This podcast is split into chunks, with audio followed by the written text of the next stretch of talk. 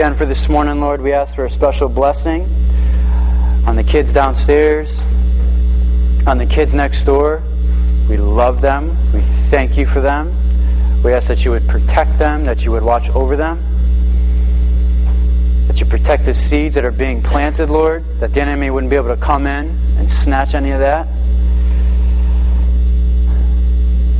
Now, Father, we thank you for your word that you've put before us this morning and Pray, Lord, that it would encourage and equip and convict us, Lord, so we could un- better understand um, your will and your calling, Lord, for marriage and for relationships and for roles for men and women. So, God, we just uh, thank you for this morning, Lord. I pray, God, that uh, any words that come out of me this morning, Lord, would be from you and may the enemy be not successful in trying to distract and trying to divert attention. We just thank you for this morning, Lord. It's in Jesus' name we pray. Amen. Amen. Okay, Ephesians 5. So we've been here for a little bit, right? Yeah. It's okay. It's okay. There's a lot to talk about. We're talking about marriage and relationships and like men and women. There's a lot to talk about. This thing is complicated. It's not easy. The enemy has done a really good job as far as making this thing really complicated. He's thrown a lot of wrenches in there, and he's thrown a lot of confusion in there, and it's turned into a thing where uh, Proverbs 12 it says there's a way that seems right to a man, and it's like a lot of times that carries into relationships, where it seems right to do something a particular way and live a particular way and think a particular way, but biblically, wow, it's a lot different. It's a lot different. So we pick up this week and we focus in on the men this week. Focus in on the men this week. Last week we focused in on the ladies. And um, I knew that, uh, well, I don't know. I don't know if I knew, but I had a strong feeling as I was going to be headed home. I was like, you know, what am I going to be regretting that I did not say or did say or how I said it on the way home? And that pretty much always happens. I mean, that's just but when it's a message like that's more geared towards you know females and the female role, like in marriage and, and women, um, I don't know, it just sticks out more. If you haven't noticed, I'm not a woman, so it's like you know it's hard to get that one across. And so one of the things um, that came up last week that I wanted to uh, uh, clarify, and I guess as we do that, we'll do a quick review, a quick recap from last week. Uh, last week we talked about the wife's role, right? And we talked about submission, right? We did that? Yep, sounds kind of familiar, vaguely familiar, right? Wife's role and submission. And we talked about five misconceptions of submission, right? Five misconceptions. Here are the five real quick. One, one misconception is it's just for women, like just women are called to submit. No, no. Right? Number two, every woman submits to every man. That's not true. Right? That's not true. Um, a woman submits to her husband. Misconception three a husband has the right to demand submission. So I can just demand that out of Julia whenever I want, right? Yeah, that ain't working. Right? That ain't working. No matter what I might think or convince myself of, it ain't working. Right? Number four, uh, submission does not mean mindless agreement. You just go along and say, yes, sir. Uh, yeah. That's not what that is either, right? Um, another misconception, last one, number five, where it's a license for the husband to be domineering or authoritative.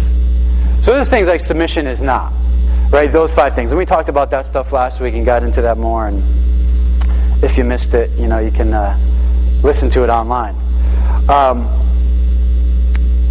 one of the things I was thinking about as I, was, as I went home was this idea of really the, the main thing for the woman.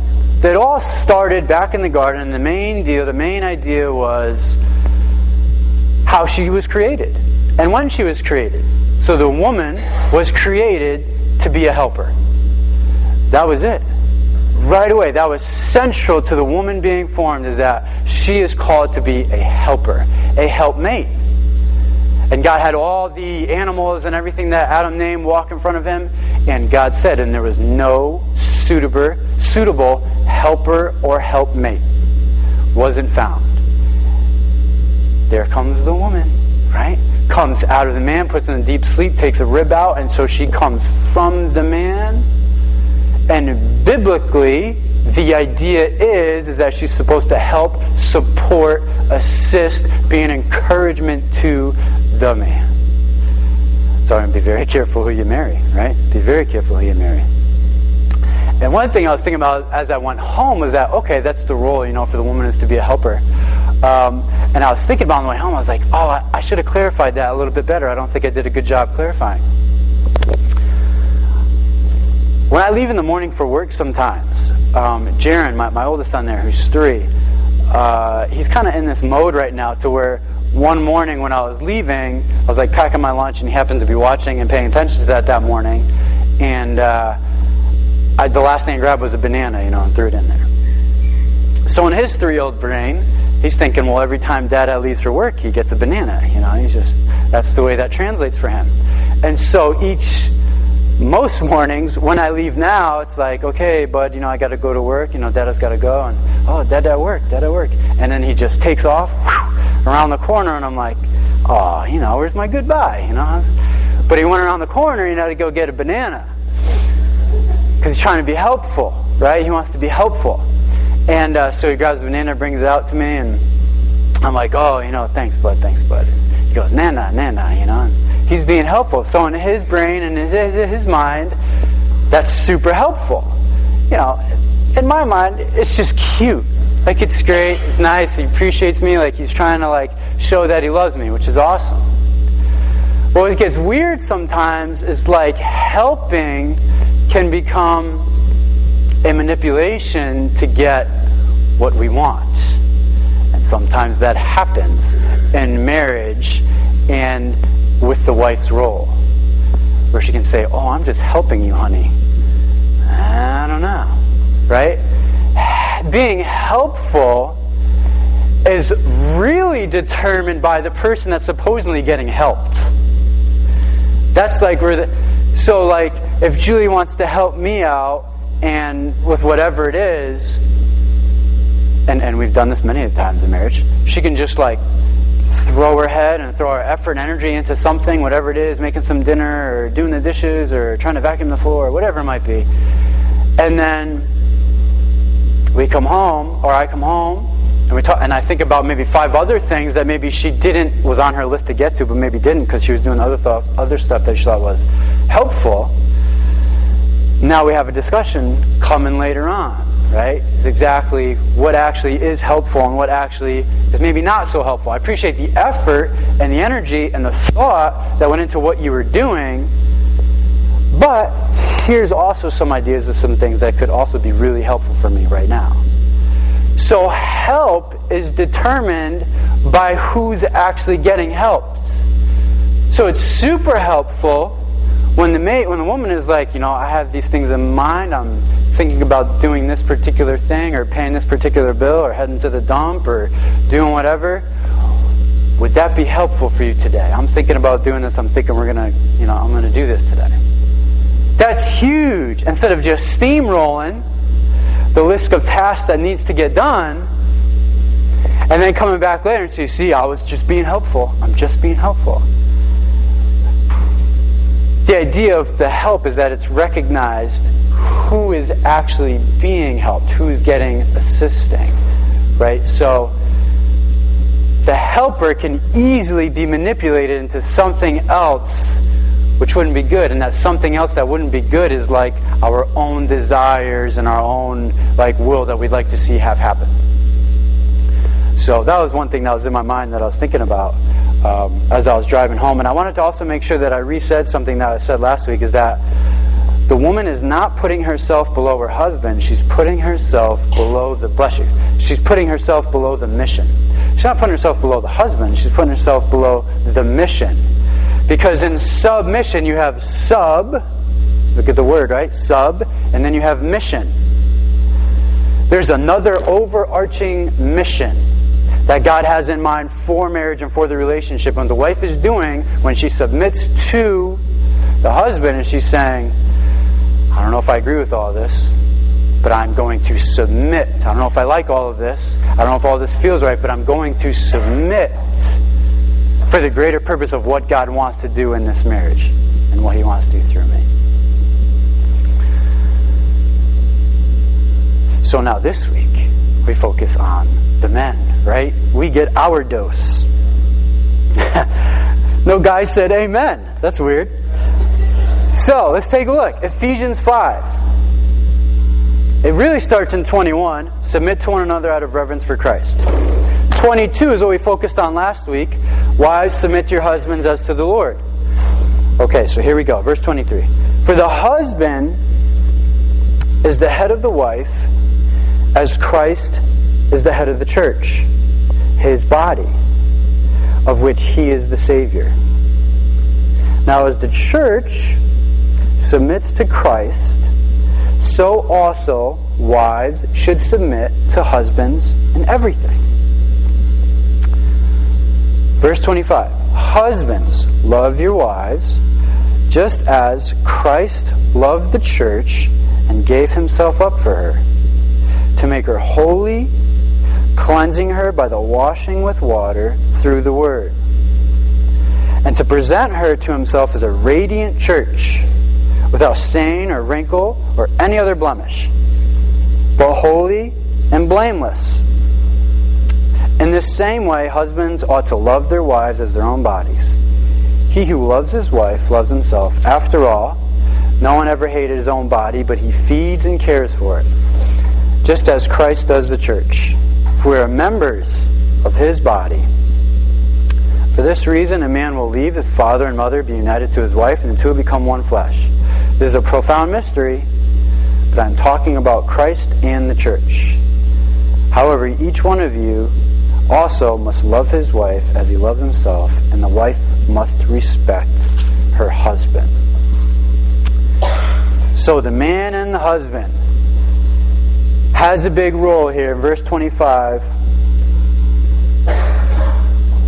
really starts back in 23. Husband is the head of the wife as Christ is the head of the church. So that's a big deal right there. So right away, God is making it really clear that the biblical role for the man, if he cares about the biblical role, is that he is head of the household. Not dictator, not head authority, not the Fidel Castro in the household, but that he is the head of the household.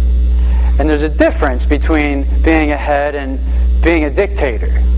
The type of head that we're talking about is the one that will lay down his entire life and the one that's totally self sacrificing. Now, here's the part that stinks. The part that stinks is when there is a marriage and you do have a woman and he's not living up to the bill there. But yet the wife is really trying to do her best to submit and live up to her end of the bill that God has called her to. And that doesn't mean that like she's exempt now because he's not holding up his end of the bargain. She is still called in that role to submit. But hopefully in such a way to win her husband to the Lord, right? That's a difficult, difficult situation. And I understand as we're going to talk about like all this like man stuff and in marriage, honestly, there's just a huge lack. It's like lacking huge. There are so many men, boys, teenagers that are lacking the biblical code that they should be living their lives through. We were made in God's image, by God and for God. And the man has a unique role to be a leader in the headship.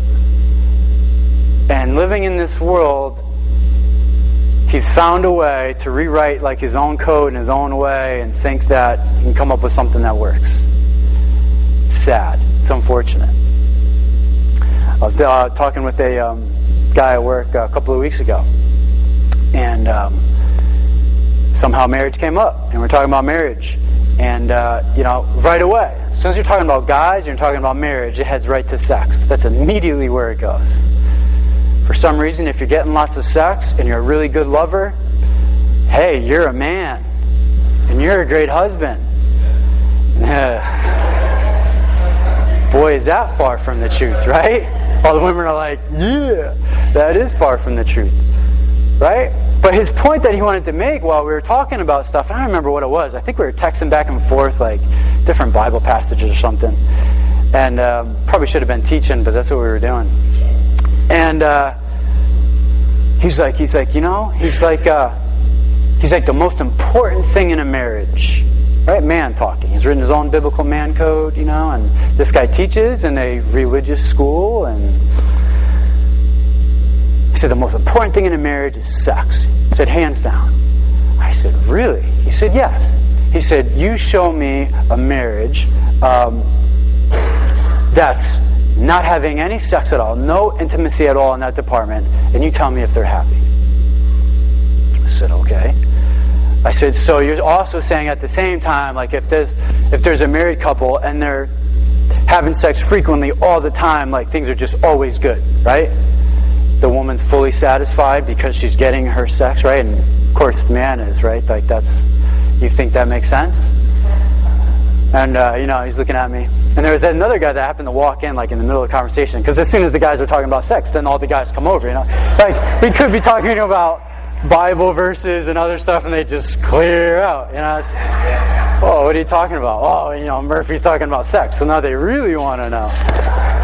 So, so like we're talking there about this stuff.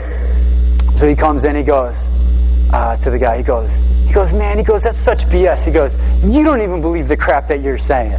And the guy's like, what do you mean? He's like, tell me that sex is not the most important thing. And uh, the guy's like, well, you know, what's going to happen if uh, they get old and they're not having any more sex? He said, what, their marriage is done then? It's useless? It's no good?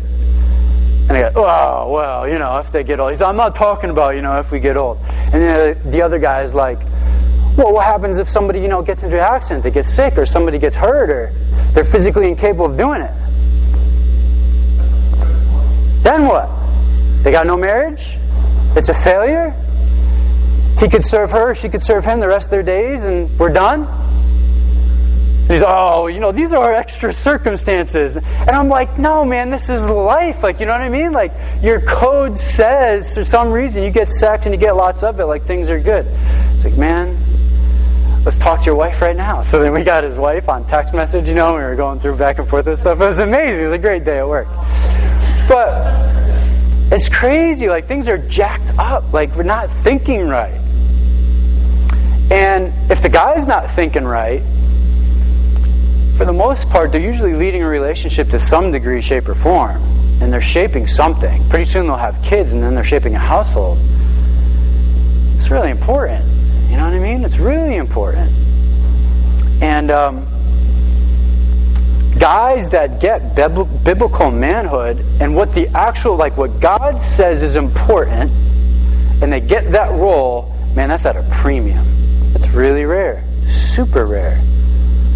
That's why we try and do those things like iron sharpens iron, you know, in our men's breakfast and try and do that kind of thing because it's like we're getting bombarded with it all the time too. You know what I mean? We've got to help sharpen each other and be like, hey, what is this thing really about? You know, and how should we be living it? And what's really important? So that's kind of our focus this morning is, is this stuff. Um, bless you. So I was looking at the passage, and if we can condense it just so it works for a Sunday morning, um, I think we got a slide up there. Basically, we could think about the man's role and what he's called to do. I think two illustrations uh, do it. a couple slides later.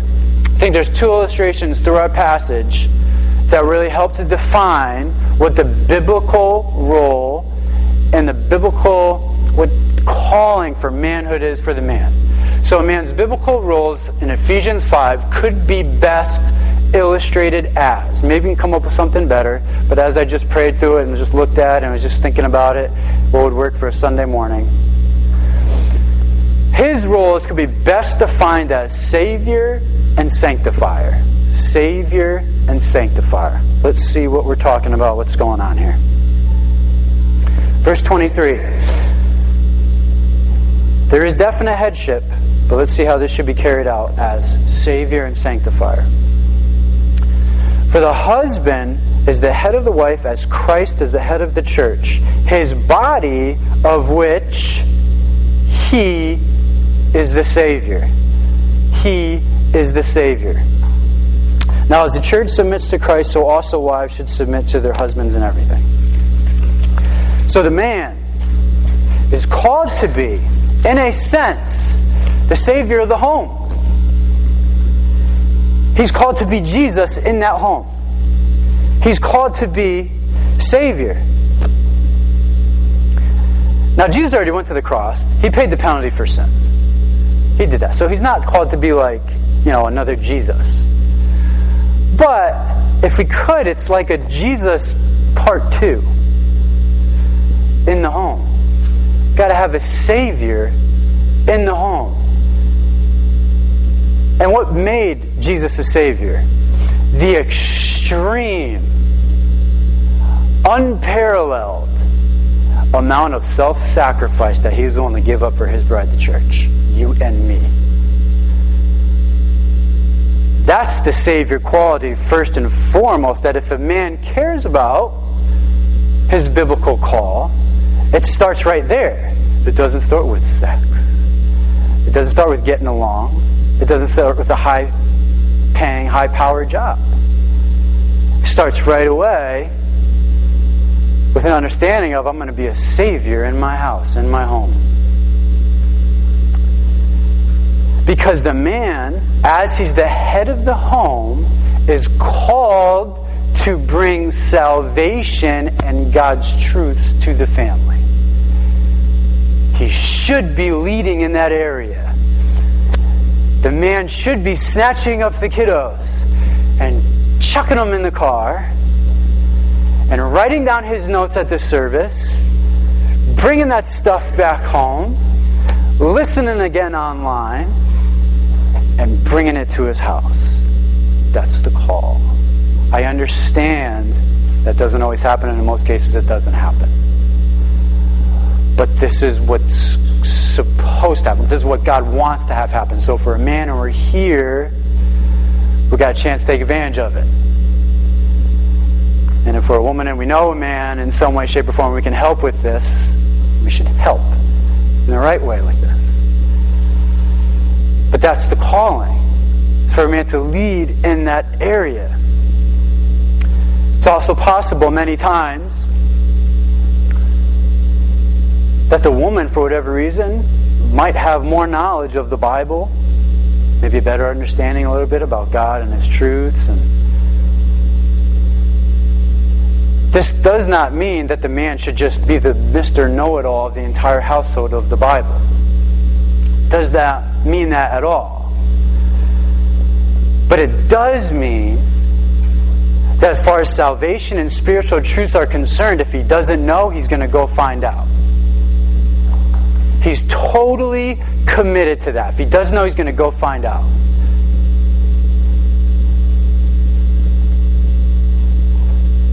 Most guys like to fix things. That's like their thing. You know, we're just kind of, a lot of guys, they're just built to fix things, get in there. How can I help a situation? We're called to do that as well spiritually. Not just figure out you know, uh, you know, how can we make the budget work, and you know, how can figure out how can I make sure I'm sitting down for my game today that I really want to watch. Like, you know, it's bigger than that, so much bigger than that. And when we're talking about men in marriage, because they're called to be Savior, the spiritual influence, the spiritual barometer of the household, spirituality in the Bible, the way Jesus did it, is defined by being love to the rest of the household. Jesus was amazing because he was submitted in love to his Father. He was submitted to the Father's plan, and it was fueled by the love that was given to him for us. And we'll never know the depths of that. I'll never understand why he hung on a cross for me. I have no idea why. Doesn't make any sense. I would never make an investment like that. That seems like a bad investment. to invest in us, and it could cost me my son. That doesn't seem like a wise investment. And God says, nope, totally worth it. Never, I'm not, tough to understand, right? Bring tears to your eyes, like, you know, when you really see it. But that's the truth of the matter. And the calling for the man is try and soak some of that in and absorb that and get in line with that. And put that out to the family. That's how the man steps up. That doesn't always happen. Most times it doesn't happen. And a lot of times mom gets stuck doing it. And it can kind of like patch things up and it's kind of like a band aid. But over time, it's got an effect. When a family is not functioning how God has designed it to, even with our best of intentions, what we have, it still has effects.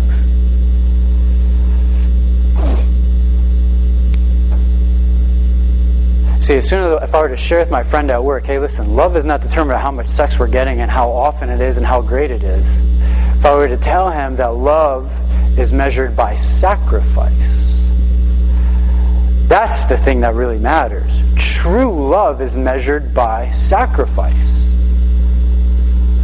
And we see that in Jesus. He gave ultimately everything for you and I and for the church, for his bride. That's how love is modeled. He just gave all of it. All of it. That's part of this Savior mentality that the man has to bring into the relationship. that he's called to bring. He's not called to know everything. He's not called to have the perfect background. He's not called to be the smartest or the best looking or the most talented. But what he is agreeing is at the altar, he's saying with his spouse, Babe, I'm going to give you everything. And stuff I don't know, I'm going to go try and figure out. And what's physically not in me, not even in my personality, I know God will empower me to do it. And I'm going to take leaps of faith in those areas to try and meet your needs and meet the role that God has called me to. Not everybody knows that when they're saying I do and they're getting married. That's the point of premarital counseling. That's why there's so much value in it. So it helps out so much. Because if you just be caught up in a moment of just, man, we just love each other. I get that, and that's good, and those feelings are good. But man, it's just going to come a point in time where the stuff just weans out and wanes out. And then the important thing, the rubber hits the road.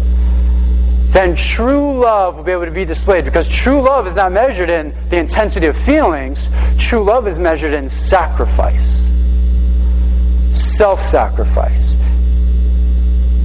It almost doesn't make any sense. But that's the way that it works. That's the way the Bible gives us. So if I really love my spouse,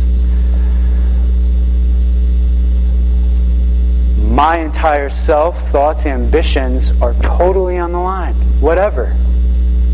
And however she responds back, because here's the question that gets a lot of people well, she doesn't deserve it. Totally irrelevant. Doesn't even matter. Same thing for the wife, too, right? He doesn't deserve it. We're talking men today, right? So for the men, right, it's totally irrelevant whether she deserves it or not. That wasn't the agreement. That's not what the submission is for.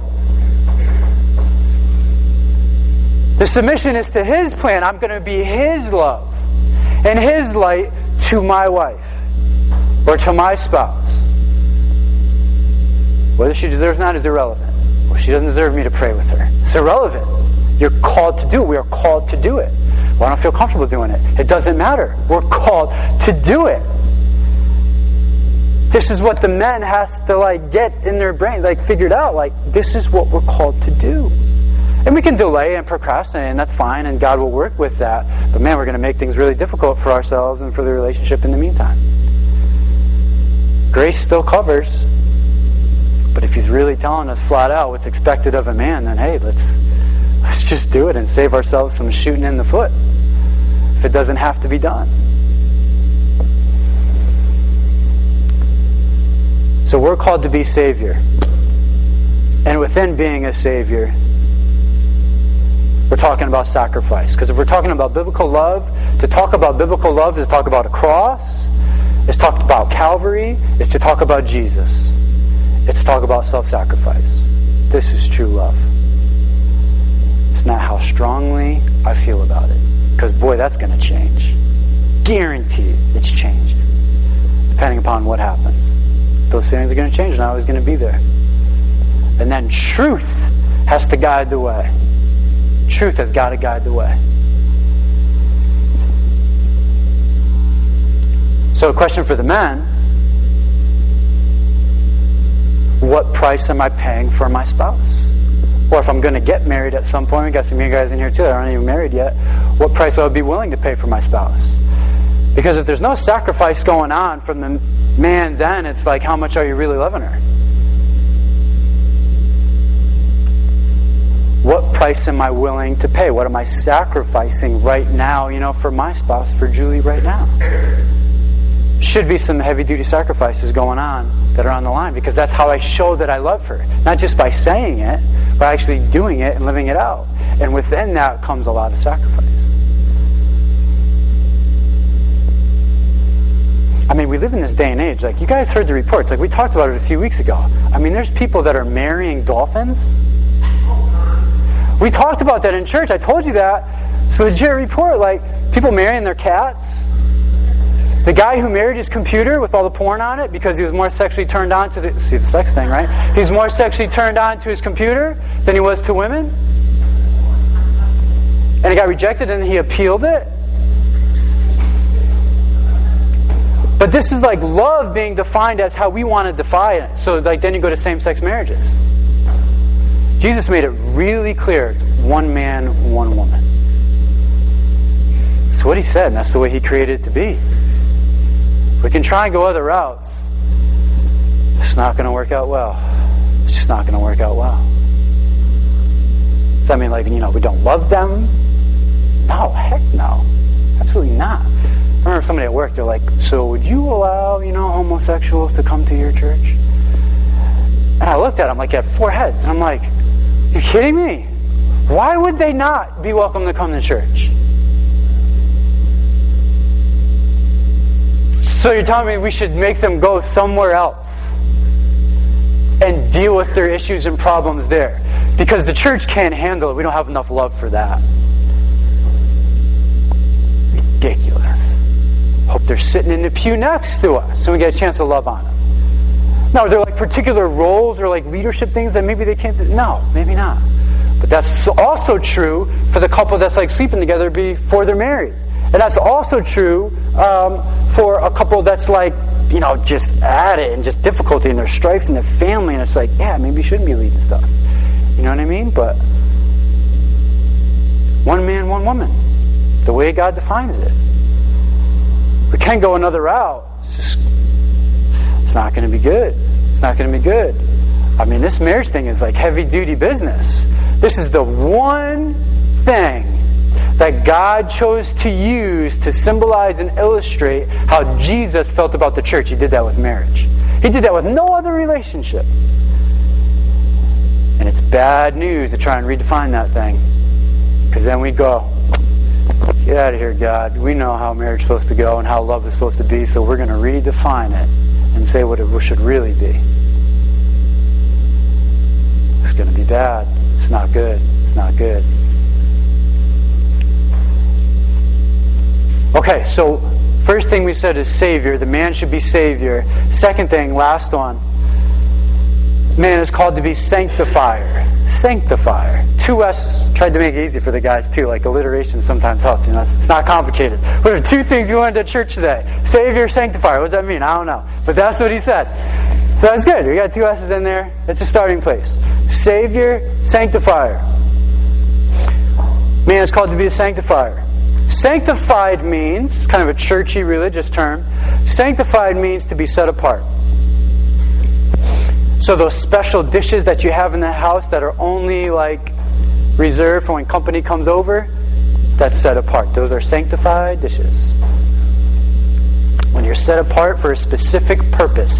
The Christian is set apart for a specific purpose, for the glorification of God Himself through us, for the manifestation of truth, light, and love through us. That's what we're set apart for. That's what the Christian says. That's what they declare when they get baptized. I am owned by God. He can have His way through me. I am here for His light and for His love. First, everything else flows through them. So the man, though, is called to be sanctifier. What does that mean? How do we get that out of the passage? Take a look. Verse 25 Husbands, love your wives just as Christ loved the church, gave himself up for her to make her, the husband's making something, to make her holy, cleansing her by the washing with water through the word and to present her to himself as a radiant church without stain or wrinkle or any other blemish, but holy and blameless. You have a picture of Jesus Christ giving himself up for the church, which is you and I. And the way that he did that was he lived according to the word of his Father in obedience so that way he could present the church completely free from any stain, pollution, wrinkle, blemish, tarnish. You might see a whole bunch of that, and it's really easy to see. But when you stand before God and Jesus Christ has been accepted into your heart and life, he doesn't see any of it. So he made us sanctified. He created a way. In the same way, as we're talking about men, we're also called to do our part in making sure our family is set apart for God and His will and His works and His desire. Of course, the question is like, sorry, I'll pause there for a second, but I just think of another conversation. I have a lot of conversations at work. So another one like comes up. One of the guys there thinks he's being a really good dad by presenting no one religion to all of his children but like an open smorgasbord, like we'll, you know, we'll let them decide, you know, as they get older. And I think that's a popular view, very popular view, very common view. It's like, well, we're not going to point them in a particular direction and indoctrinate them, um, but we're going to give, because there's no truth, right? You'd only assume that if there's no truth. What we'll do is give them an open smorgasbord and let them kind of figure it out on their own as they get older.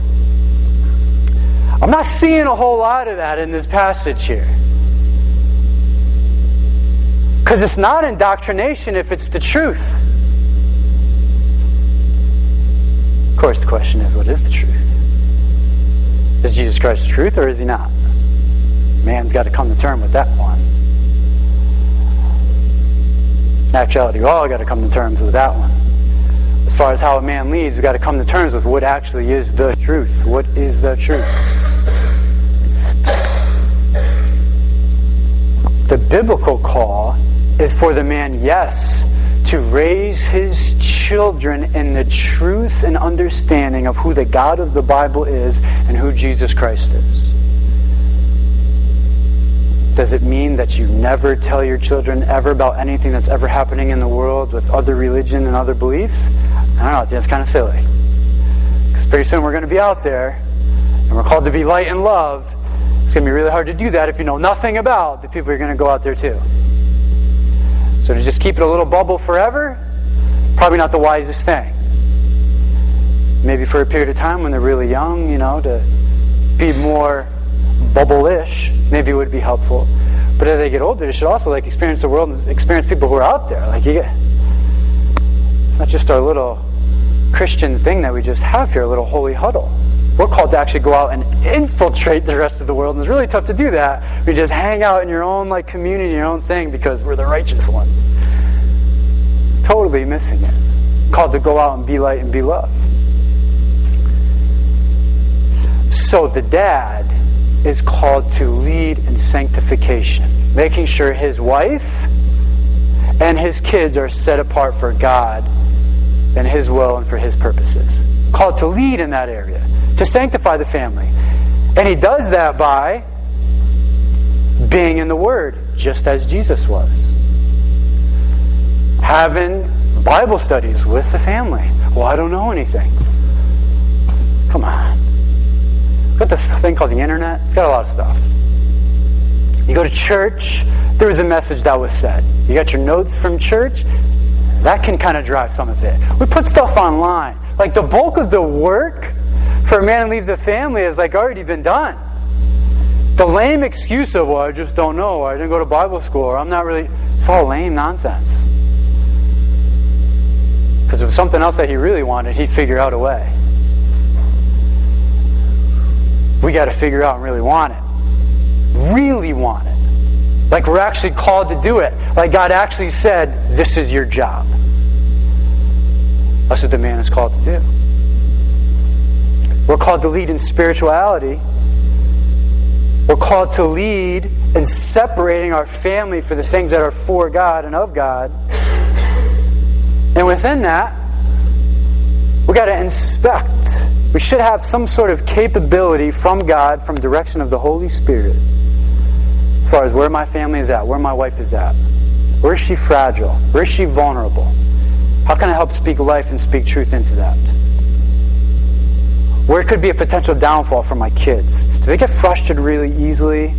Um, do they have difficulty like understanding concepts? Like, are they um, do they naturally not get along with others? Are they like sandbox clearers? You know, they really like, you know, like like how are they? You know, it's really important for dads to get a beat on that stuff and understand that, because then you know how to pray for your kids. They know how to talk with their kids. They know what kind of environments would be best for your kids. Like if you if there's no answers for any of that stuff, I don't care how much of the Bible you think you know. I don't care if you went to church. I don't care how many prayer times you've been to. Man, you're dropping the ball. Maybe covering it up with the other stuff. We got to get that in line. I'm not talking in a harsh way, I'm just talking truth. Like, this is what we're called to do.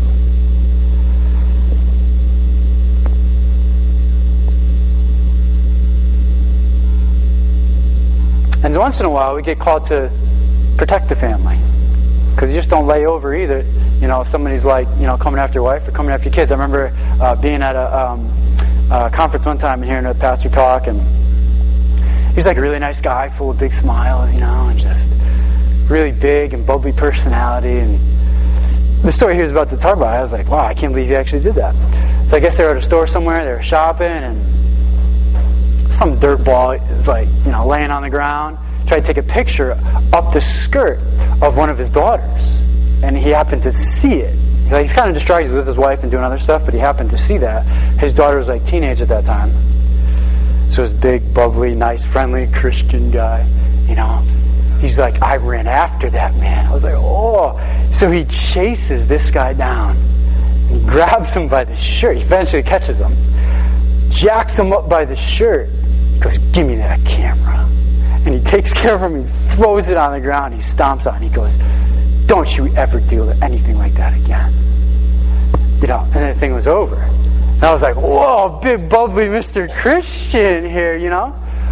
But that's also a part of what the man is called to do. You got to draw hard lines sometimes. That was being loving. He was protecting his family. And he was setting a firm boundary with the intruder. He could have went too far. Maybe I would have gone too far.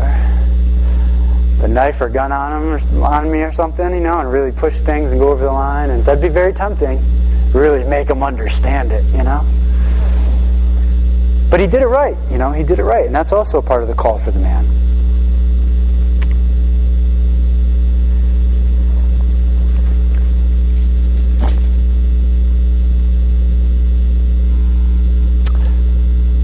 At the very end of verse 33, it says, However, each one of you must also love his wife as he loves himself, and the wife must respect her husband.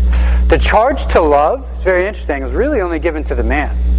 The woman was called to submit and respect her husband. I mean, she should also, like, it should be driven by love. It kind of goes without saying. But the actual command that's given in the word, word for word, like the man was given that command, you make sure you love her. And we said that's measured by sacrifice. not by nice gestures and nice feelings. Those are important too, but there should be a heavy dose of sacrifice going on.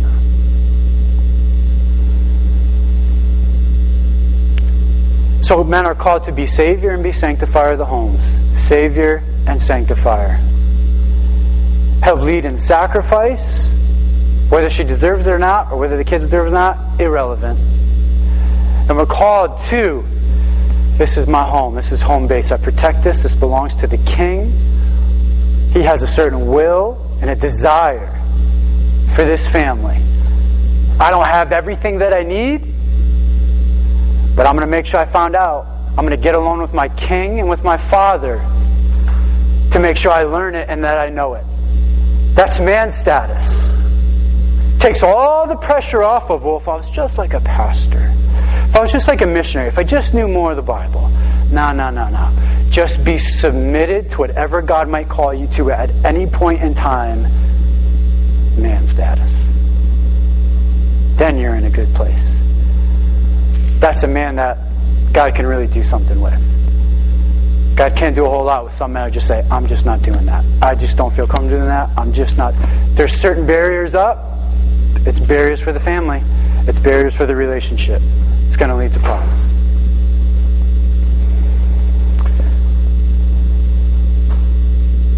So I'm hoping it was helpful to at least just hear. You heard just for a little while. Your week is going to be whatever it's going to be. You're going to hear a lot of things. You'll be advertised that. You hear all kinds of messages all whatever.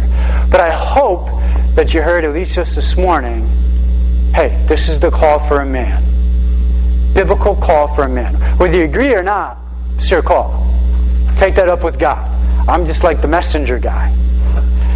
You take that up with Him. I didn't write this. This is not my idea. Definitely wouldn't have done it this way.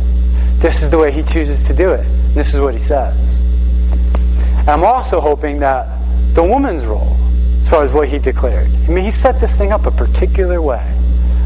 And it's definitely in our best interest to kind of get in line with the person who created the whole concept of sex and marriage and relationships. I mean, he created the whole entire thing. Like Hugh Hefner didn't make sex.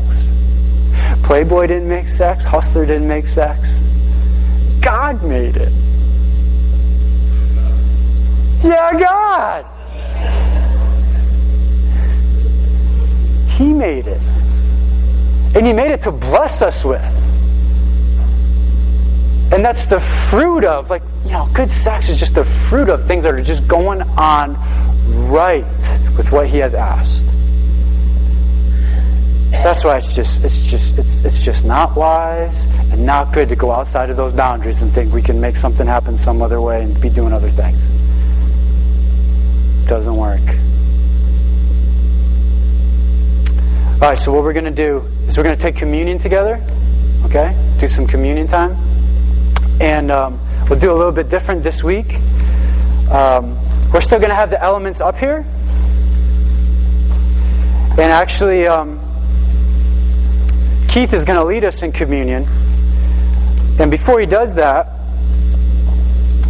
we'll have you uh, come on up and take the elements. So I have them right up here. And um, if you would like to take communion, I encourage you to take it. If you don't want to, then don't. Because the whole purpose of communion is not to do it like the rest of us are doing. And I know there's not a lot of us here, so you know it might be weird. What if somebody saw me not take it? Whatever like, don't pay attention to that. It's for an audience of one. So the whole point of communion is that basically what we're saying is when I take the elements and when we take it together, we're saying that God, I'm submitted to your plan and your ways. We talk about submission. I'm submitted to your plan and your ways. In my heart and in my life, whatever you ask for me to do. And I'm not just sort of committed to it, Lord. I am really committed. To it. I'm committed to you and what you're asking of me. And I'm thankful for your son and what he did for me on the cross. That's what communion is. So if you can't say that, I wouldn't take it. There's just really no point. So if you'd like to, come on up, take the elements, hold on to them. We're going to play a song where everybody's um, getting the elements. And then Keith is going to close up with us and um, lead us in communion. All righty?